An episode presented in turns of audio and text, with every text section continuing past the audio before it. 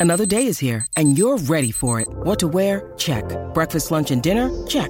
Planning for what's next and how to save for it? That's where Bank of America can help.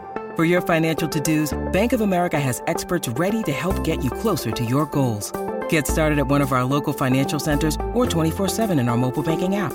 Find a location near you at bankofamerica.com slash talk to us. What would you like the power to do? Mobile banking requires downloading the app and is only available for select devices. Message and data rates may apply. Bank of America and a member FDIC.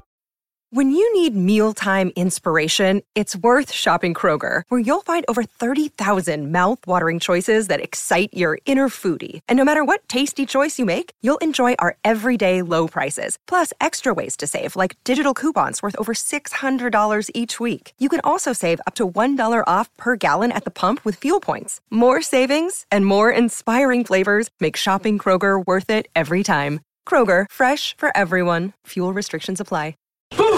My! Sorry, sorry, I was just. I was... Working. Showtime at the Apollo.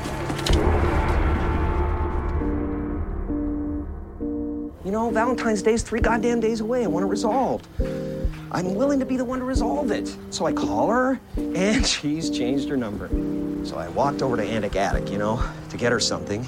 I thought, you know, I'd go over to work, give her an early Valentine, and you won't believe it. She's there with this guy, this really young guy. And she looks at me like she doesn't even know who I am. Excuse me? Can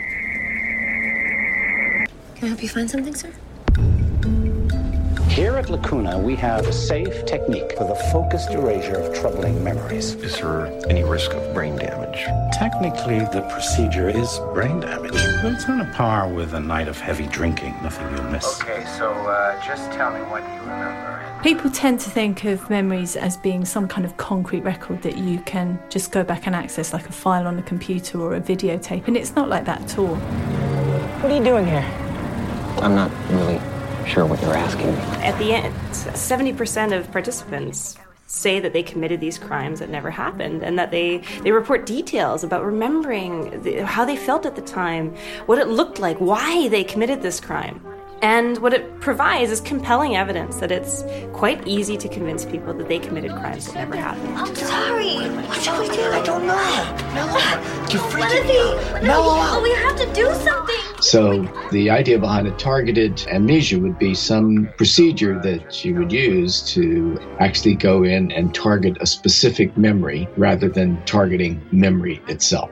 I think about it this way it's like water is the most nourishing thing that we know of for our bodies, and yet it can be used for nourishing our bodies or it can be used for waterboarding somebody. So if something that elemental can be used for good and bad, everything under the sun can be used for good and bad. Patrick, can we just please get through this? We got a very long night ahead of us. Hello and welcome to Science Ish with me, Rick Edwards. I'm joined as ever by Dr. Michael Brooks. Hello. Do you want to just say something else, just to mix it up? Not really. No, it feels like a no. All right, fine. So you, by now, I mean, obviously, you know how this podcast works.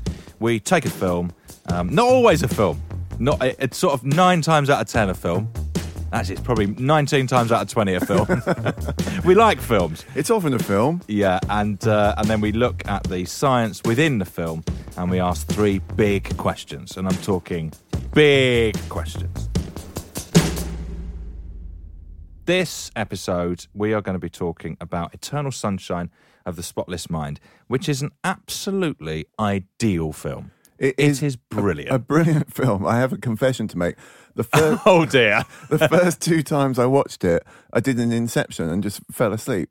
It's almost like my brain just shut down. Couldn't deal with the complexity of it. I went to sleep. Tried it again. Exactly the same thing happened. Third time, got all the way through it. Loved it. yeah, third time lucky. I think the thing is that because the narrative is so non-linear and it's deliberately confusing because it's kind of playing with your own perception of what's going on and, and kind of the concept of memory. If you're not absolutely focused, then you are likely to fall asleep. Yeah. But that isn't to say it's not a great film. When was the last time you watched it? Uh, probably about ooh, eight years ago. I think quite a while. I did a refresher and watched it on a plane yesterday. Oh, did you? Yeah, yeah, yeah. On the plane yesterday, Owsy. A massive LZ. Flew uh, to Glasgow and back in a day. Oh, yeah, that's right. uh, which gave me exactly enough time to watch the film. Oh, that's perfect. Yeah, it was perfect, actually.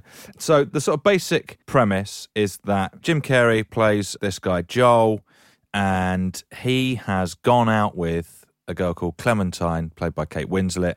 And they've gone out for a couple of years, and you, you really you're not clear on this until about No, half an hour into know, the film. do you? No.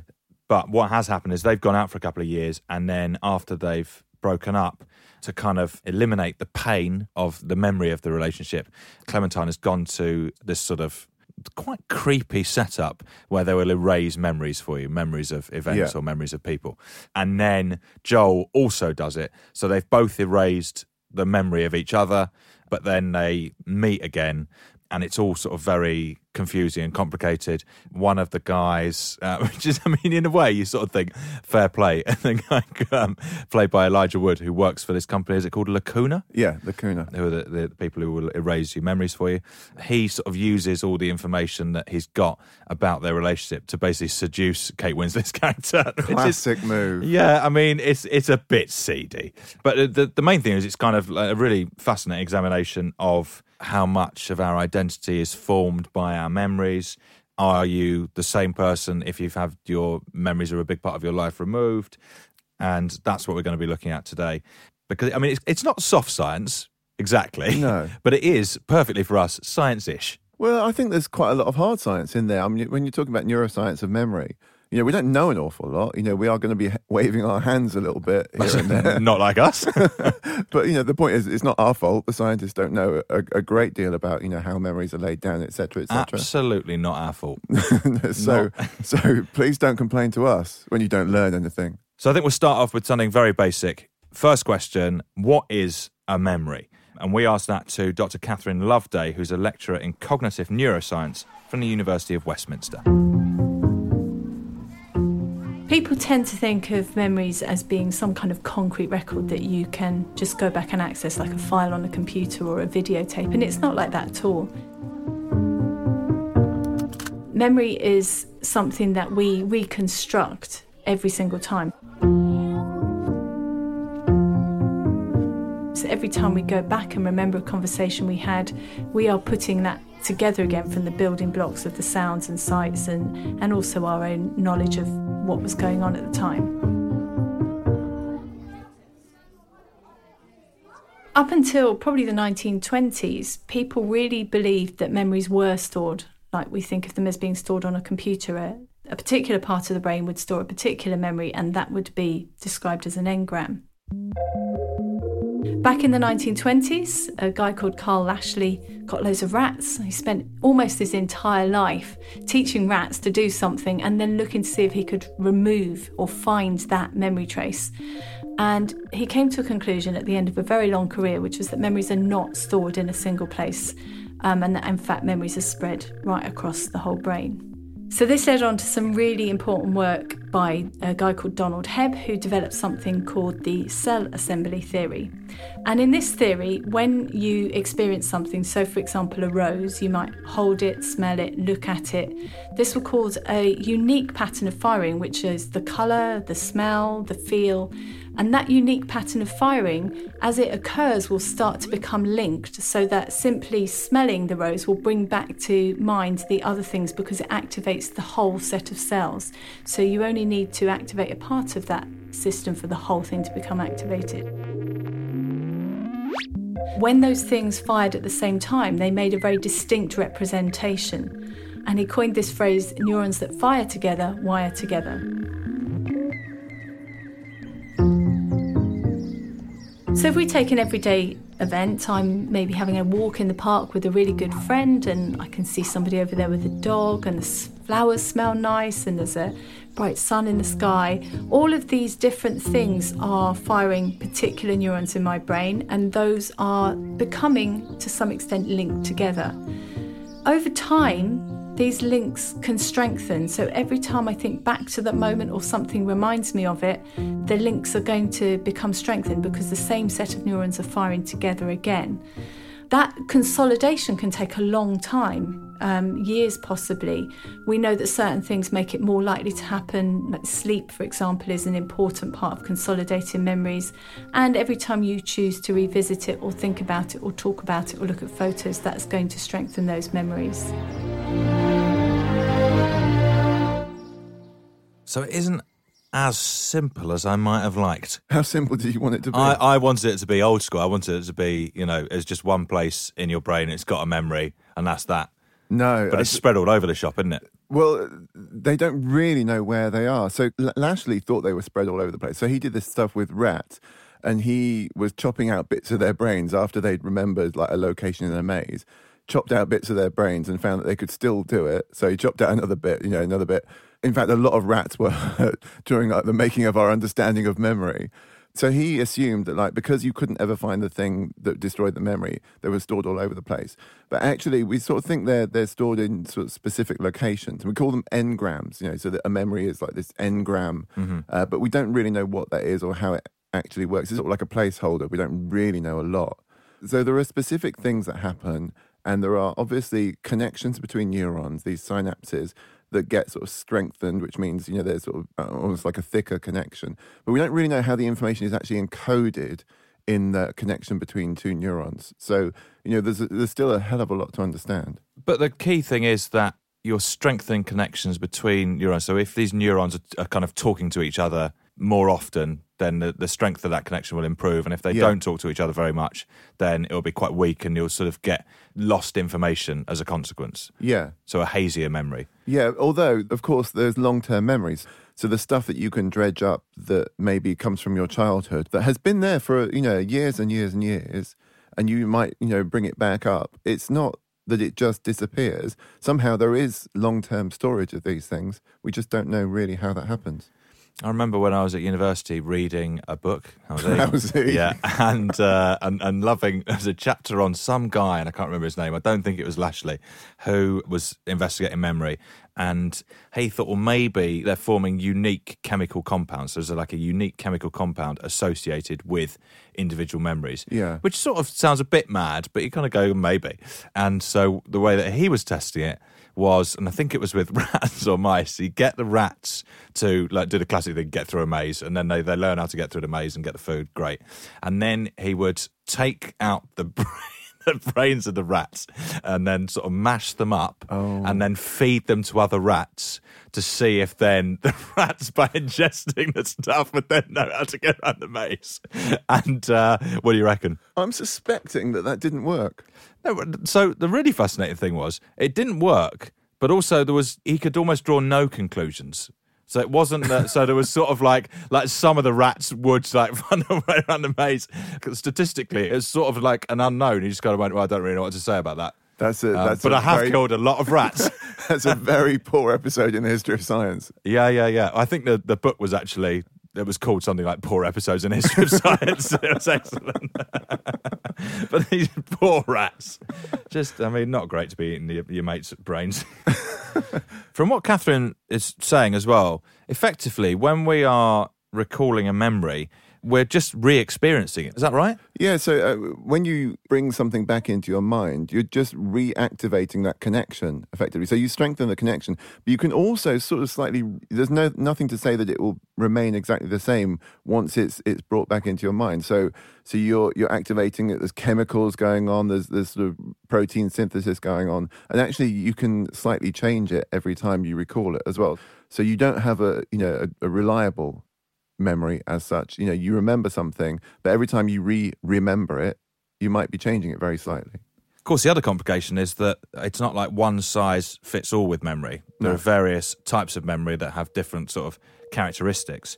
Here's Dr. Catherine again. A lot of the clues about how memory work come from studying patients, people who've had damage to their brain and lose aspects of memory. And this has been really important because, for example, you can find people who know what a bike is but don't remember how to ride it anymore. But you might find other people who can get on and ride it but are no longer able to describe it. And yet again, there'll be other people who maybe can't remember the last time that they ever rode a bike, but they still know what it is and they can still ride it. So all these different aspects of memory seem to some extent to be separate in the brain. This has led on to um, something called the systems theory of memory, which is the idea that we have very specific parts of the brain that do different things.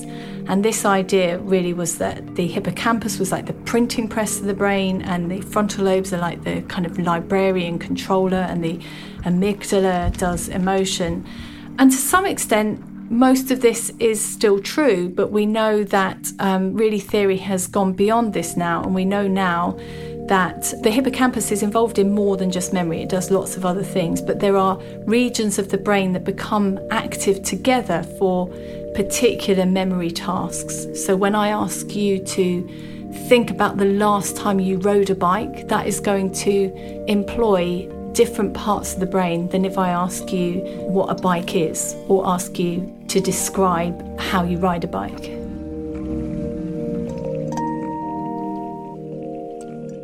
Well, it's great party chat for starters. I, I always open up. nice to meet you. Can you remember the last time you rode a bike? okay, let me ask you another one. what is a bike? but it's like it's it's essentially unbelievably complicated. Yeah, yeah. You know, these are simple things that we do that we take for granted, and nobody can understand how they actually happen within the brain. But why not? Because it's really hard to see what's happening in the brain. You're talking about things that occur on a sort of molecular level. You're talking about, you know, release of chemicals from cells to cause, you know, these transfer from just short-term memory to long-term memory. You know, you've got, uh, you know, working memory. She's talking about semantic memory where you, you know what a bike is, but that's completely different from the, the concept of riding a bike and how it feels to ride a bike. But you can remember what that's like and you can remember how to do it. And all these, you know, different types of memory are incredibly somehow encoded in this kind of lump of jelly inside your skull. It's it's weird and difficult to get your head around the idea that if you know how to ride a bike and what it feels like to ride a bike, that you might not be able to describe a bike. This is why psychologists and neuroscientists jump on people who have brain injuries because that's when it becomes really interesting that idea that you know you can do one thing but you can't do another and so you get people like uh, there's a famous guy called henry Molaison who had epileptic seizures when he was a child which got worse and worse at age 26 they cut a couple of bits out of his brain and then he became unable Fed it to, to his relatives. no, just, just, to the rats, obviously yeah. in the lab. and he he was unable to form new memories. So he had certain things he could do. He could remember things from his childhood, you know, he could remember the floor plan of his childhood home. He could draw that out for you. But literally, if you talked to him and then ducked behind a pillar and then came out again, it was like he saw you for the first time. But he could learn certain tasks. So they got him to do these tasks like drawing a line between two five pointed stars in a mirror, something like that. So he had to right. sort of, you know, conceptualize it in his mind. Mm-hmm. And he wasn't very good at it at first, and he got better and better at it. But the thing was, he never remembered doing it before. So every time he came to it, he came to it like, oh, I've never done this before. But he would be really good at it the 10th time and he was terrible at it the first time. So his brain was capable of laying down certain sort of memories and certain sort of functional memories, as it were. You know, he was able to do something better the more he practiced it, but he had no memory of actually doing that himself. And these little things give you an insight into you know which bits of the brain are essential for doing which certain tasks but you know you can't just dissect a live brain and then find out what it's doing so it's really hard to well. get I mean, rats and mice are fair game on this, but with people who can actually, you know, communicate with you about what they do and don't understand and remember, then you know, then it's it's, it's a little unethical, shall we say? So the conclusion ultimately is that memory is really, really, really, really, really complicated, yeah. which you would kind of expect because it's so kind of fundamental for learning and cognition and like everything, survival, yeah. survival, yeah. crucially. Yeah, I mean the whole point of memory is survival. That's yeah, why you don't make evolved. the same mistake twice. Yeah, you just. Uh, God, that's interesting, isn't it? Oh, let's not get into that. the thing about that's that, like the first memory would have been an absolute boon for a little, uh, like, yeah, a little multicellular goon yeah. that can remember something. Yeah, I know what's coming, guys. Yeah. I mean, you're, you're godlike at that point, aren't you? Yeah, you are with your one memory. and obviously, as with any complicated system, things can often go a bit awry, um, which leads us on to question two, which is how reliable are our memories? Can we trust them? For a long time, we've known that memories are fallible. We've known that um, we can misremember things. We've known that we can forget things. It's, it's an everyday experience. And so I think that a lot of people realize it quite intuitively. This is Dr. Julia Shaw, a psychological scientist from London's South Bank University. Julia is also the author of The Memory Illusion. More recently, what we've done is we've just uh, done more and more research, and we've, we've really found science to back up just how fallible memory is. Do you remember when you were in my belly? Mm-hmm. You do? Uh-huh. What was it like? Mm, I don't know what color was in it, but I still remember what it, what I was floating. So, from their inception, memories can be inaccurate. And we see this in terms of attention, we see it in terms of emotional arousal. For example, if you don't pay attention to something at all, we know that you can't form a memory of it. Uh, the line that I like to use here is that attention is the glue between reality and your memory. And I think that's really important because we assume that we can recall later things that we didn't really attend to, but that's just not the case. You need at least a tiny bit of attention. It's a little bit like if you're not looking at something, you can't remember what it looks like later. The same thing happens with your attention. So if you haven't paid attention to something, you're already not going to process it, you're not going to remember it later. Additionally, if you are really emotional, so we often assume that that maybe traumatic events or highly emotional events are going to be remembered exceptionally well or even perfectly because they feel so real when we relive them. But really we know that if it's too much emotion, that it can actually flood the brain. It can overload the brain, if you will. And then the memory doesn't even consolidate. It isn't made, it isn't formed in the brain in, at all. And this is why sometimes after very, very stressful experiences, there is no memory to be recalled. It's not that this person is, if you will, repressing it. It's that they just can't access it because it wasn't there in the first place. And I could hear your heartbeat. Yeah. When I floated up to where your heart is, I could hear your heartbeat like a drum. Wow. When we recall memories, it's different than when we're processing them. So while attention is important initially and emotion stays relevant, but the things that are different at recall are things like the process called retrieval induced forgetting, which means that every time we recall something, we actually pull up that memory in the brain, that neural network, the brain network, and we change it slightly.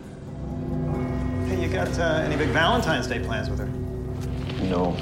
Then laid down that new construct. Just something don't want to end up at Mickey D's, right? Mick Romance. And the next time we recall it, what we're doing is we're recalling the last time we remembered it rather than the original version. And so it goes on and on and on, and every time you recall something, you, you do this this process of, of pulling it up, changing it, and putting it back down.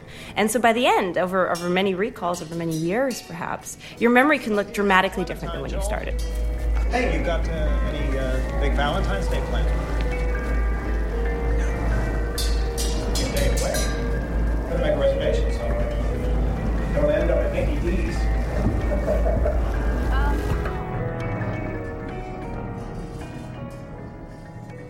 On top of that, we've got things like confabulation, which is when we essentially make things up to fill in the gaps. So if you can't remember exactly how things fit together, maybe you remember that a year ago on a Thursday night you went out with your friends, but you don't really remember how you came home, you don't really remember what happened the next day, you might impute, you might assume that certain things must have happened. I must have taken a cab or I must have walked home, whatever your normal process is. And then the next time you remember it, you might automatically say, Ooh, I went out and then I took a cab and then I got home, even though that might not be accurate. So that's called confabulation. It's when you spontaneously fill in the blanks. We see it in a very extreme form in people with Alzheimer's or dementia because they often have missing pieces and they're trying to fill them spontaneously. But it happens to everybody. Nice bit of irony there is I really liked her line about attention being the glue, and then I couldn't remember what she said it was the glue between.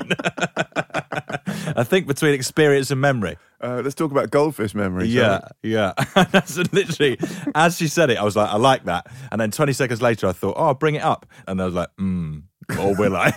but I was paying attention, so that suggests I've just got a sort of shonky memory. Yeah, yeah. It, it really resonates that thing of confabulation, sort of creating memories to fit things. Because I used to tell an anecdote about um, being at school. So in, in PE lessons, like you'd have in, in your sports store, you'd have that big like thing that would swing out like a climbing Oh, phone, yeah, have ropes yeah, on and yeah. stuff, and then it would go back in. Yeah. And I used to tell a story about when Chris Gale climbed up to the top and then he, he like was gripping onto like the netting that caught like the balls at the top. Yeah. And then we unlocked the frame and swung it back into the wall. So he was left hanging onto the netting. And it's really it's such a vivid memory in my mind. It's like it's hilarious. And I've been telling that for a long time. And then someone that I was actually at school with, I was telling them and they were like, that never happened. Like- and I sort Really? of went, no, I it, it, it did. And they're like, no, no, no, no. It we talked about it. He was like, we we said we should do that, but we never did it. And I was like, but it's in my. I can picture him hanging onto this netting, and, then- and Yeah. he was like, no, you can't. You absolutely can't. Because I've told it enough times, so I've recalled it enough times that my brain is now just like, yeah, you that- can't that- tell the difference. No, absolutely no, can't tell the difference. So, do you, despite that knowledge, do you still tell the anecdote because it's good? Yeah, it's a great anecdote. Yeah, Yeah, you don't, not you don't want to get oh, the you? truth in the way of a good anecdote. No, that, I, I'm the same. I, I have been guilty on occasion of embellishing stories. Well, that's you know, to fine, turn them into a, into a really you know strong anecdote. but the sort of choice to embellish, that's a conscious decision. That is a conscious decision, but it's a Whereas your dangerous one. brain is also doing some of that without you really kind of signing off on it. Yeah. It does make me wonder whether I can trust a lot of the stuff that I recall, though. I mean, there's a long, long history of this kind of research that shows that actually we are all making stuff up all the time and we're really suggestible. So, this woman called Elizabeth Loftus the University of California, Irvine, sort of really pioneered this area by making people think that they got lost in a shopping mall when they were a child. And then they would start to tell that story to their friends or whatever. It would become part of their life story when they did this kind of stuff. And, you know, she can do it to anybody. She is just like amazingly manipulative. So she once had this guy, Alan Alda, who is, you know, the guy from MASH, the Yeah, broadcaster. yeah, yeah, yeah. Does science broadcast. He was coming to her to interview her. And she said, oh, you know, let, let's do a bit of, you know, research with you. And she got him to fill in this questionnaire. And then when she fed back to him from the questionnaire that he'd filled in about his childhood and stuff, she said something about, oh, the computer analysis shows that you overate boiled eggs or something and they make you sick now. So he came to campus, they had a picnic. They offered him some boiled eggs and he said, no, no, no, I can't eat them. You know, I had this thing when I was a child and I just overate the boiled eggs and I can't, can't eat them anymore. And I imagine that at that point they just fell about laughing. Can I tell you the sweet irony of this? Go on. You've told me that anecdote before I told you. on Science Ish, which is perfect. I can't remember which episode, but as soon as you started, I was like, is this a joke? like, are you mad? Have you totally lost it? Good anecdote, though. Oh, it's a great anecdote. Yeah, and I tell it the same every time, which is more Yeah, than I can oh, say you, for your anecdote. you anecdotes. certainly do. You certainly do.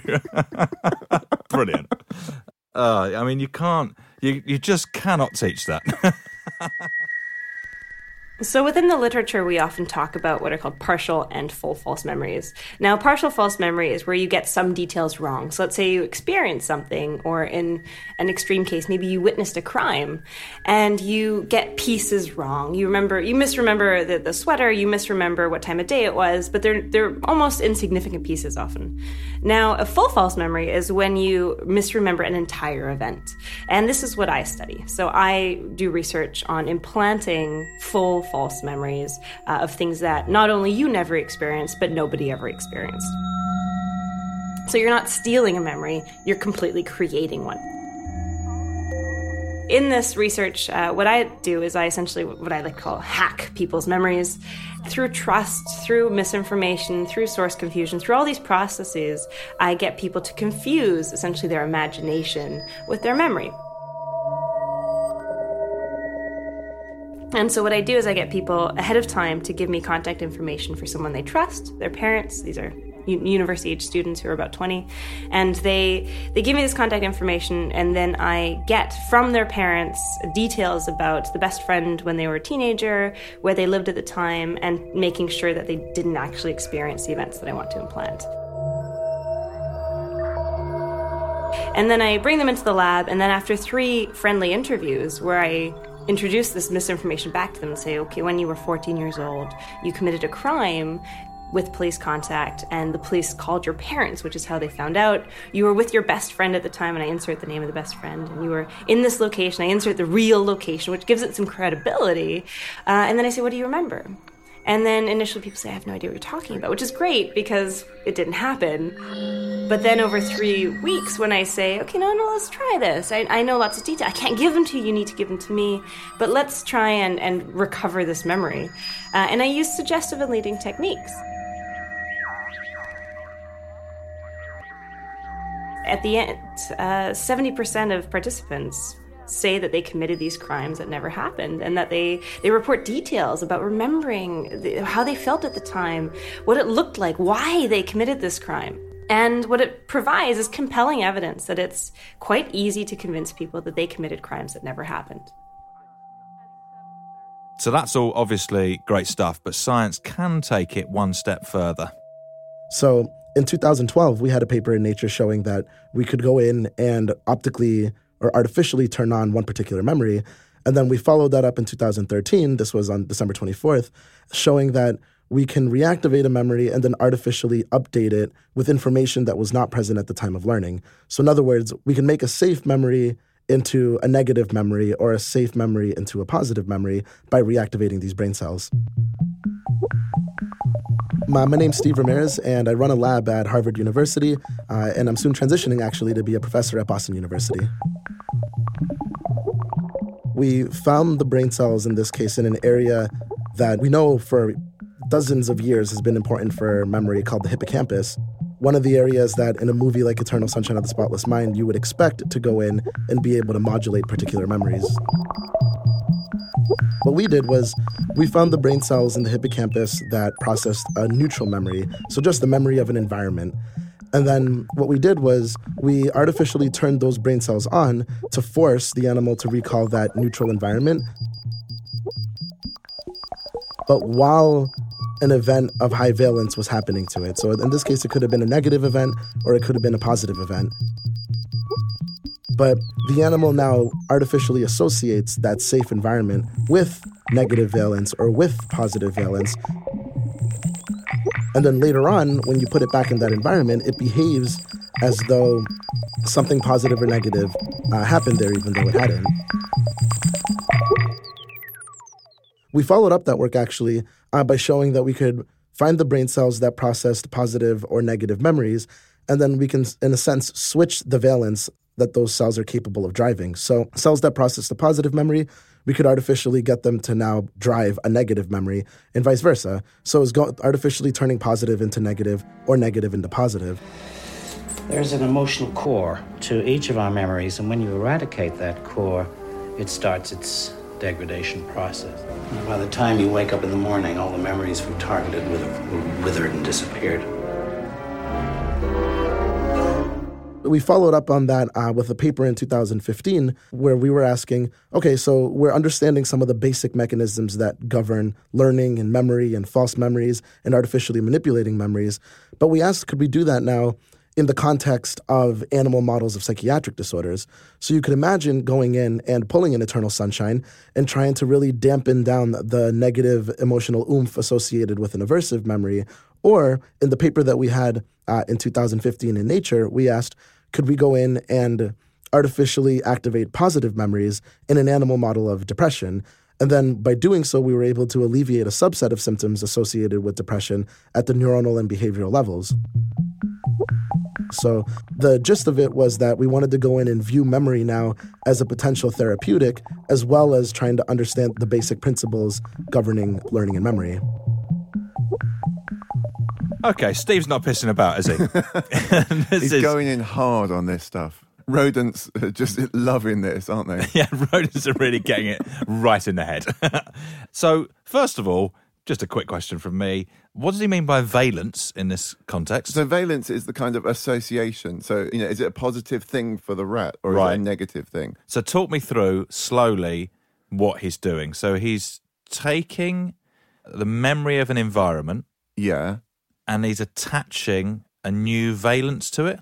So he basically can look at their brains when they form a memory of just being in this place, you know, this environment. So stick a rat in a box. Stick a rat in a box analyze which neurons are firing and making a memory of that place. Yeah.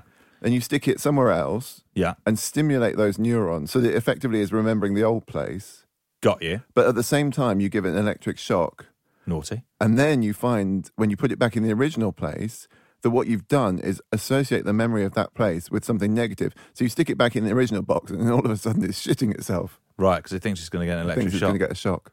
Actually, they freeze to the spot. They don't shit themselves. All right. Just you know, Yeah, for good. scientific accuracy. Yeah, good to know. So it just had a memory of just being in a box, nothing going on, entirely neutral. Yeah. But now, being in that box, that memory is associated with something negative. You know, he's hacked into that that rat's memory. So this leads pretty nicely on to what I think our third question has to be. Can we selectively erase memories as we see in the film Eternal Sunshine of the Spotless Mind? And we asked that of Professor Joseph Ledoux, who is a neuroscientist from New York University. And so Professor Joseph started by telling us about the creation of memories during traumatic events. So, in these traumatic situations, memories are being stored in many different brain systems. Some of these operate at the level of consciousness, but others are operating at a more implicit or unconscious level. So, the idea that some memories can be stored implicitly or unconsciously and others consciously is not some far fetched hypothetical event. It's simply the fact that our brain is simultaneously recording lots of information uh, in any kind of experience. Very little of it is actually going into the brain in a way that can actually be consciously retrieved at a later point.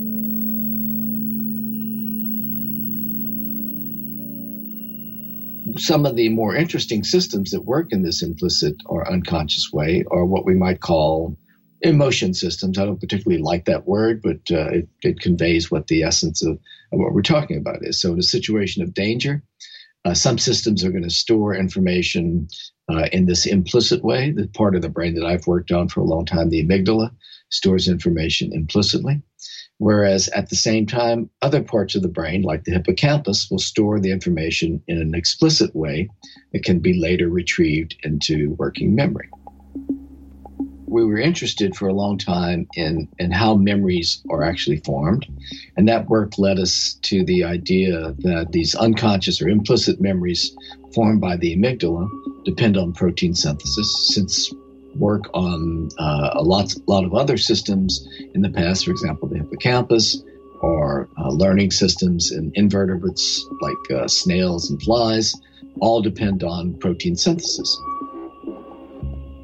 So we assumed that since we knew the amygdala was a key area for the forming of the memory, that perhaps maybe protein synthesis in the amygdala would be required to store, in other words, to consolidate a memory and make it be a persistent event that you could retrieve later in life. And indeed, we found that protein synthesis blockade in the amygdala uh, prevented the long term storage of memory over time. And these were studies in which rats were given a tone paired with the shock. And when they hear the tone at a later time, some say 24 or 48 hours later, they will freeze to the tone. Now, if they have had protein synthesis blocked in their lateral amygdala right after the learning event, then they don't form that long term memory. So there had been an old idea around that not only do you require protein synthesis to form a memory, but you need protein synthesis again after you retrieve a memory. So the retrieval process was thought to somehow destabilize the memory and uh, allow new information to be integrated into that memory.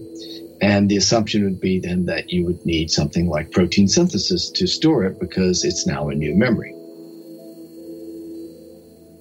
So, just as protein synthesis was involved in the initial storage, it might be involved in the restorage after you retrieve a memory. And that hypothesis we tested. Uh, this is a study that Karim Nader and Glenn Schafe and I uh, did. And in that study, what we found was that protein synthesis blockade in the in the amygdala, specifically in the lateral amygdala, after the retrieval of a memory, prevented the rat from having the long-term memory.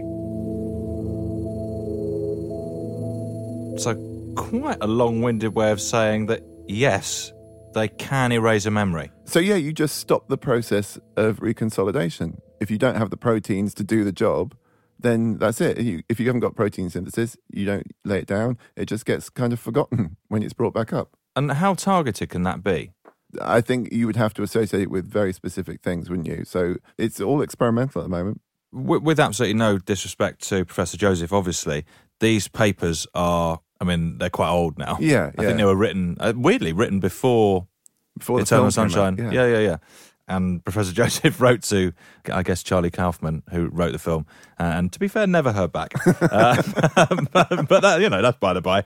But I'm interested to know what kind of techniques are now being used with targeted amnesia. Dr. Steve again. the technologies available right now to really probe memory it's it's unprecedented i mean like i'm an eternal optimist but i think it's actually a realistic claim to say that neuroscience really is undergoing a renaissance right now with the burgeoning of these tools of being able to go in and genetically engineer brain cells to respond to light this technique called optogenetics or in this case being able to go in and visualize thousands of brain cells across multiple days to see just how fluid and how dynamic neural processing actually is it's kind of amazing some of the studies that have really come out in the past, I'd say, decade and a half. Joe Ledoux's studies really re-kicked off this entire field of asking, can we go in and when an animal is recalling or when a human is recalling a particular memory, it's actually now susceptible to modification. So in animals, in 2007 and 2009, there was this pioneering series of studies from Sheena Josselyn's group, who uh, has a lab in Toronto, they were going in one of the centers in the brain that we know are involved in positive and negative emotions, uh, again, the amygdala in this case. And they were able, in this case, to find the brain cells in the amygdala that processed a negative memory. And then what they were able to do was actually kill those brain cells that processed that negative memory. And what ended up happening was by doing so, they erased the memory. So it was one of the first remarkable demonstrations that we could go in, target the brain cells that hold on to a negative memory, kill those brain cells, and then thereby erase that particular memory. I couldn't wait to come to work. I had these fantasies of us being married and having kids. Just. Oh, Howie, I can't do this. We agreed it's for the best, Mary. Yeah, I know. Follow up studies have been able to show now that we don't have to kill the brain cells. We can actually just temporarily inhibit them to temporarily inhibit those negative memories. Uh, and then in more recent years, we've really tried to take advantage of this in the human literature by asking okay, so we clearly can't go in and genetically engineer human brain cells to get them to do what we want them to do. But there is evidence that given how malleable memory actually is when we recall it, we can ask, for example, when a patient with PTSD recalls a particular traumatic experience, can we go in and try to rewrite that experience or update it with slightly more positive information? So we're not erasing the memory, we're just trying to update that memory to be less negative. And then one of the uh, experimental techniques currently being used, for instance, is to go in and actually give the patients a small dose of ecstasy, of MDMA, during the recollection of highly aversive experiences to ask, can that begin to permanently dampen now those traumatic emotions associated with that particular experience? So lots of uh, psychoanalysts are really loving this because they can basically give a small amount of MDMA, and people with PTSD can then actually talk about the stuff without all the negative triggers associated with it. So are they only using MDMA or are they using other drugs as well? Well, MDMA is a good one because it helps people really get past the anxiety when they want to talk about or they want to be able to talk about these events. Yeah, big time. But there are other things. Um, there's a drug called propranolol, which is a beta Street name? No idea what the street Okay, name is. okay. It's a beta blocker, and uh, people are suggesting that people be given that after they've been assaulted or been in a road accident or something like that, because studies show that if you take that, you're half as likely to get post traumatic stress disorder because you don't lay down the same kind of emotional memories. So there are all kinds of ways of kind of uh, altering people's sort of memories as they come back up as they're reconsolidated. You know, using sort of these chemical pathways. So it's about inhibiting those chemical pathways that are reconsolidating memory. Yeah, That's- so and, the- and you almost reconsolidate them without the negative associations, uh, which is what you know. MDMA sort of takes away all that anxiety, and so the anxiety and the negative associations aren't there when you relay down the memory. So we're we going to start seeing this being used on humans a lot then, do you think? Yes, definitely. MDMA has now been licensed, certainly in the States, for psychotherapy use. Obviously, here at Science-ish, we're very responsible people. Um, so it does beg the question just because we can do this stuff, should we be doing it? And we put that to Dr. Catherine. And first up, Dr. Steve. I think about it this way it's like water is the most nourishing thing that we know of for our bodies, and yet it can be used for nourishing our bodies or it can be used for waterboarding somebody. So if something that elemental can be used for good and bad, everything under the sun can be used for good and bad. Our job, though, is to take notice of that and say, how can we prevent that from happening? I'd also like to acknowledge the contributions not only that their An analogy is with the human genome. from China made to the vast international consortium that is the Human Genome Project. The Human Genome Project, it started in the 80s. It wasn't completed until 20 years later. But the conversation of should we genetically modify our kids? Should we be able to edit out certain parts of the genome that are involved in disease or personality disorders or the works? That conversation started decades before the genome was even sequenced. But that's good because that means that the proper social infrastructure was beginning to be put in place to tackle those large scale questions. I think we're doing the exact same thing with the concept of memory modulation because we can begin thinking now like, should we do this? If we fast forward into like a Blade Runner style era and say, can we and should we be able to tinker with memory in the brain? You know, I think the answer is going to be nuanced. But my personal answer is uh, yes, I think we should. But one way of preventing misuse is to keep it strictly in the clinical setting. Without a doubt, this is the most important, most wondrous map ever produced by humankind. Neuroscientists are increasingly beginning to talk about the concept of erasing actual memories, specific memories. I have to say, I'm still a little bit skeptical as to whether it could ever be done, but I think most things are possible, and we are getting better at being able to kind of decode particular memory representations in the brain. I personally would not choose to do that. I would not choose to have any of my memories erased, even the worst, most painful memories, because I think they make me who I am. They make me make the kind of decisions that I make, and I think even the worst memories have probably made me a better person. I work with people who have memory impairments, amnesia, dementia, and many of those people have been robbed of their memories. They've had no choice but to lose a big, vast chunk of their memories. And our whole identity is wrapped up in what's ever happened to us. That makes us who we are, and it connects us to our friends and to our family, and it enables us to envisage a future. So, personally, I would not want any of my memories taken away.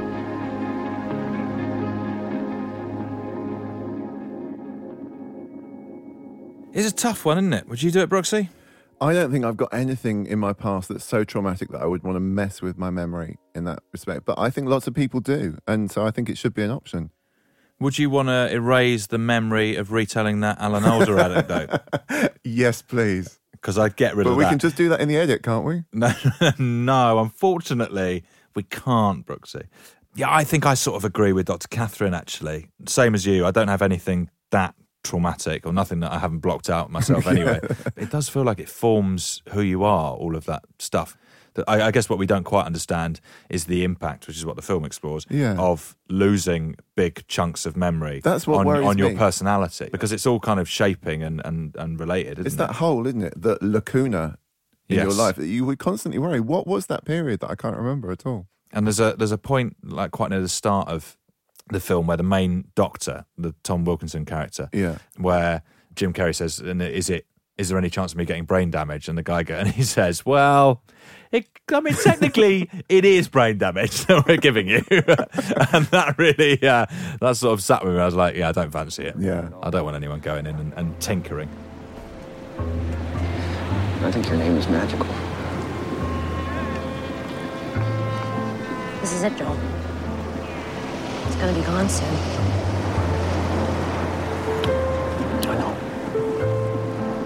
What do we do?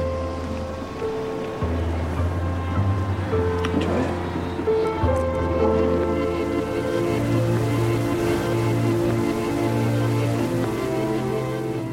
So our three questions were: What is a memory? That's Um, very complicated. It's very complicated. It's not just in one place. It's kind of spread around and And it's constantly reforming. Constantly reforming, reconsolidating.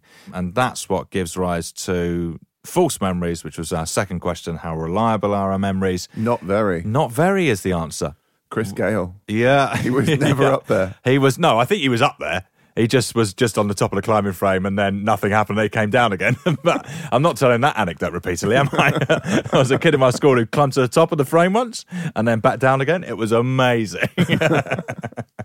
and then our third question uh, was Can we selectively erase memories? I think we like in can. Eternal Sunshine? Yeah. I think Um, we can. That's quite scary. It is, but then the, the clinical applications for people who are suffering severe disorders as a consequence of, of memories, I suppose, justify it.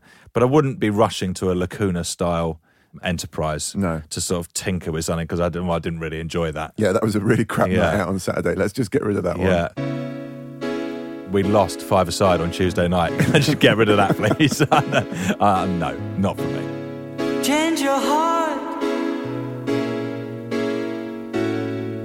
Look around you.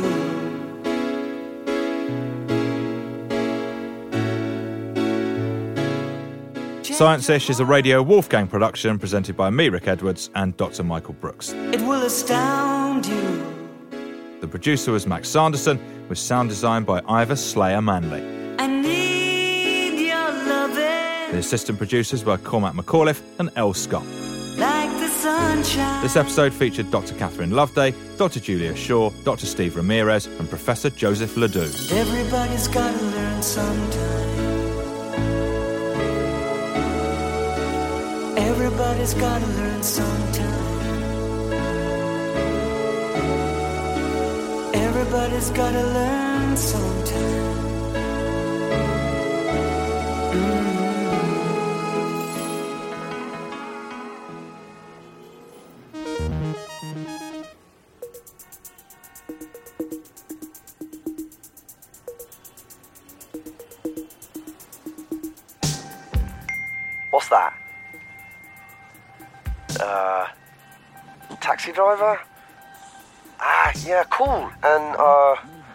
Showerhead, big knife. Is that Psycho? Okay. Dancing lady. Are, are those wolves? Dances with wolves? They kind of look more like foxes. Or a hedgehog. Okay, what's this? Uh, a radio, another wolf slash fox, and lots of people.